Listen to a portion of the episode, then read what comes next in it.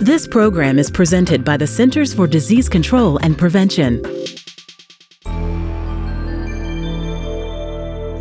Today, I'm talking with Doctor Monique Foster, a C D C scientist, about her article on hepatitis A and transplants.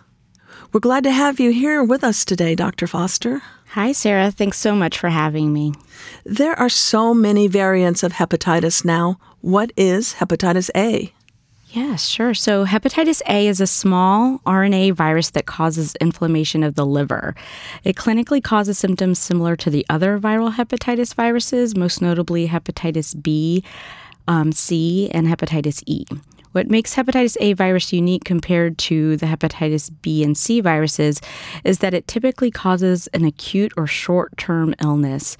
There's typically no chronic or ongoing form of this disease. Does it impact many people globally?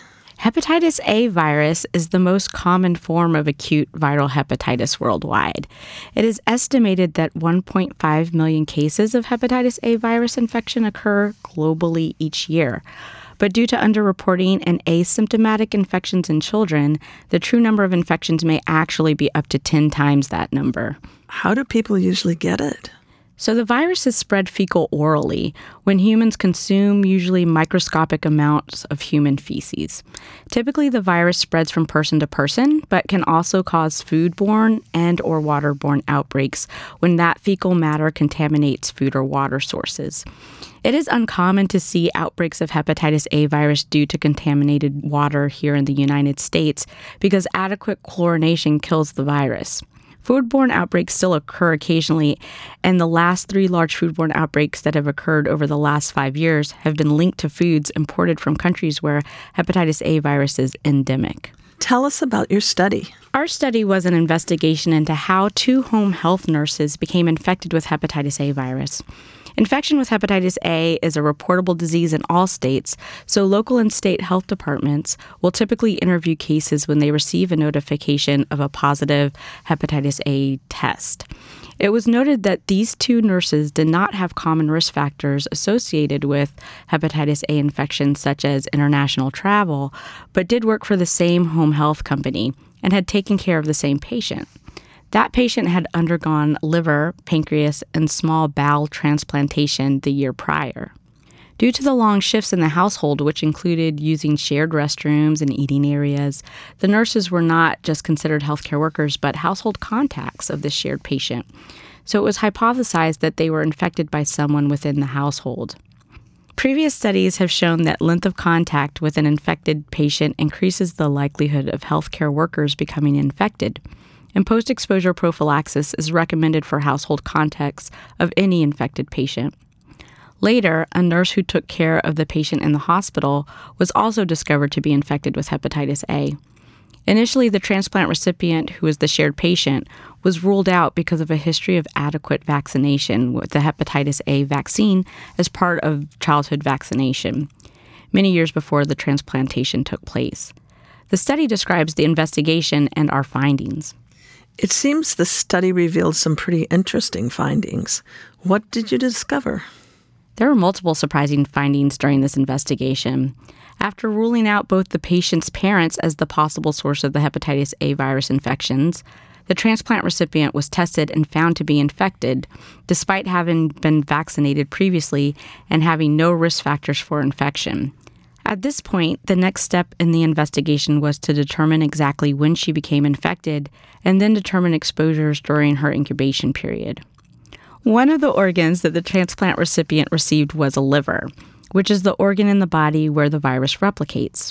So determining when the patient became infected was complicated by the clinical similarities of hepatitis A virus infection to acute liver rejection. Wasn't there something unusual about the incubation period of the virus in the recipient? The incubation period for hepatitis A virus is relatively long. It's fifteen to fifty days. But the time period during which someone has experienced symptoms and has virus present in his or her blood and stool and is therefore contagious is relatively short, two to four weeks. Because of the difficulty in determining acute hepatitis A virus infection versus acute liver rejection, we had to rely on laboratory testing of tissue, blood, and stool to further narrow the date when the patient was infected, and then we would be able to examine exposures during the incubation period, which again was fifteen to fifty days before that date, to determine the source of the infection. We obtained specimens of her original liver, transplanted liver, and transplanted small bowel from the time during her transplantation, and were surprised to discover that her native liver was not infected with the virus, but her transplanted liver showed detectable virus just five days after transplantation. Since there was a possibility that the source of the infection was the organ transplantation, we tested serum from the organ donor and were surprised to find the presence of hepatitis A virus. Genetic testing of the virus recovered from the transplant donor, recipient, and healthcare workers who took care of the organ recipient in her home and in the hospital revealed that all were infected with genetically identical virus, which confirmed transmission from the donor to the recipients and then on to the nurses. While hepatitis A virus infection after blood transfusion has been described previously, there was nothing in the medical literature that reported hepatitis A virus transmission by solid organ transplantation. The incubation period for the transplant recipient was likely the same as for anyone, but laboratory testing has shown that the transplant recipient had virus present in her blood for almost a year and in her stool for fifteen months, making her infectious for as long as the virus was present. Those are very long times to be infectious, when a typical person infected with hepatitis A virus is infectious for two to four weeks. I understand the healthcare workers also got it. How did this happen? Since the primary transmission of hepatitis A virus is fecal-oral, it is not surprising that diarrhea or fecal incontinence leads to the spread of infection. In this case, the organ recipient had an ileostomy and colostomy, which are surgical openings which bring the small intestine and colon onto the surface of the skin, where a bag collects intestinal waste. Output of waste had increased from these openings, as you would see in what we would define as diarrhea. But it was difficult to determine whether these increases represented symptoms from hepatitis A virus infection because her output was always described as continuously liquid, even before her hepatitis developed. Outbreaks in hospitalized settings are uncommon because hygienic practices are generally adhered to more consistently when the patient is symptomatic enough to be hospitalized. The use of contact precautions is recommended for healthcare workers caring for patients with hepatitis A virus who are diapered or incontinent. But during the many times the patient was hospitalized after the transplantation, her hepatitis A virus infection was unknown. Because healthcare workers do not have increased prevalence of hepatitis A virus infection, and because nosocomial outbreaks of hepatitis A virus are rare, hepatitis A vaccination is not mandatory for healthcare workers in the United States. Once the infection was detected, contact precautions were instituted during subsequent hospitalizations, and the local health department recommended the patient's home health nurses be fully vaccinated against the virus, and no further transmissions to healthcare workers were detected during the subsequent eight months of continued viral shedding in the patient's feces. Why was the diagnosis of hepatitis A in the patient delayed? Well, elevated liver enzymes, increased bilirubin, jaundice, and diarrhea are seen with both hepatitis A virus infection and acute liver rejection. And with the patient's history of hepatitis A vaccination, her symptoms were attributed to possible liver rejection at that time. Symptomatic persons typically show elevated liver enzyme levels that coincides with their onset of clinical illness. The infected organ recipient had elevated liver enzyme shortly after her liver transplantation, but this coincided with other viral infections and was later assumed to be related to her possible organ rejection. Was there a way this transmission could have been prevented? The most effective way to prevent this unlikely chain of events would have been for the organ donor to have been vaccinated against hepatitis A virus infection as part of his routine childhood immunizations. In two thousand six, the Advisory Committee on Immunization Practices recommended routine hepatitis A vaccination for all children beginning at between twelve and twenty-three months of age.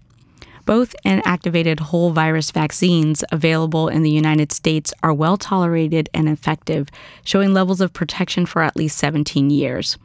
In two thousand fourteen, two-dose vaccination coverage among children aged nineteen to thirty-five months in the United States was only around fifty-eight percent, and that's the lowest vaccine coverage for a complete vaccine series among all of the routine childhood vaccines. Care to tell me about your job and why you were interested in doing this study? Sure. Currently, I'm one of the hepatitis A virus subject matter experts in the Division of Viral Hepatitis. I started out at C D C as an Epidemic Intelligence Service Officer, also in the Division of Viral Hepatitis. I thought my experience as an E I S officer within this division gave me a pretty well-rounded experience of um, applied epidemiology. I investigated multiple outbreaks, including this one, analyzed data, and evaluated public health programs. Investigating hepatitis A virus outbreaks are always a challenge due to the long incubation period and the virus being able to survive different environmental conditions, such as freezing, dry and on surface, and acidic environments. Doing this study, we discovered that it is possible for hepatitis A virus to be transmitted via solid organ transplantation, and we reiterate the importance of childhood hepatitis A vaccination. Thank you so much for taking the time to talk with me today, Doctor Foster. Listeners can read the entire April two thousand seventeen article, Transmission of Hepatitis A Virus Through Combined Liver, Small Intestine, Pancreas Transplantation at c d c dot gov slash E I D.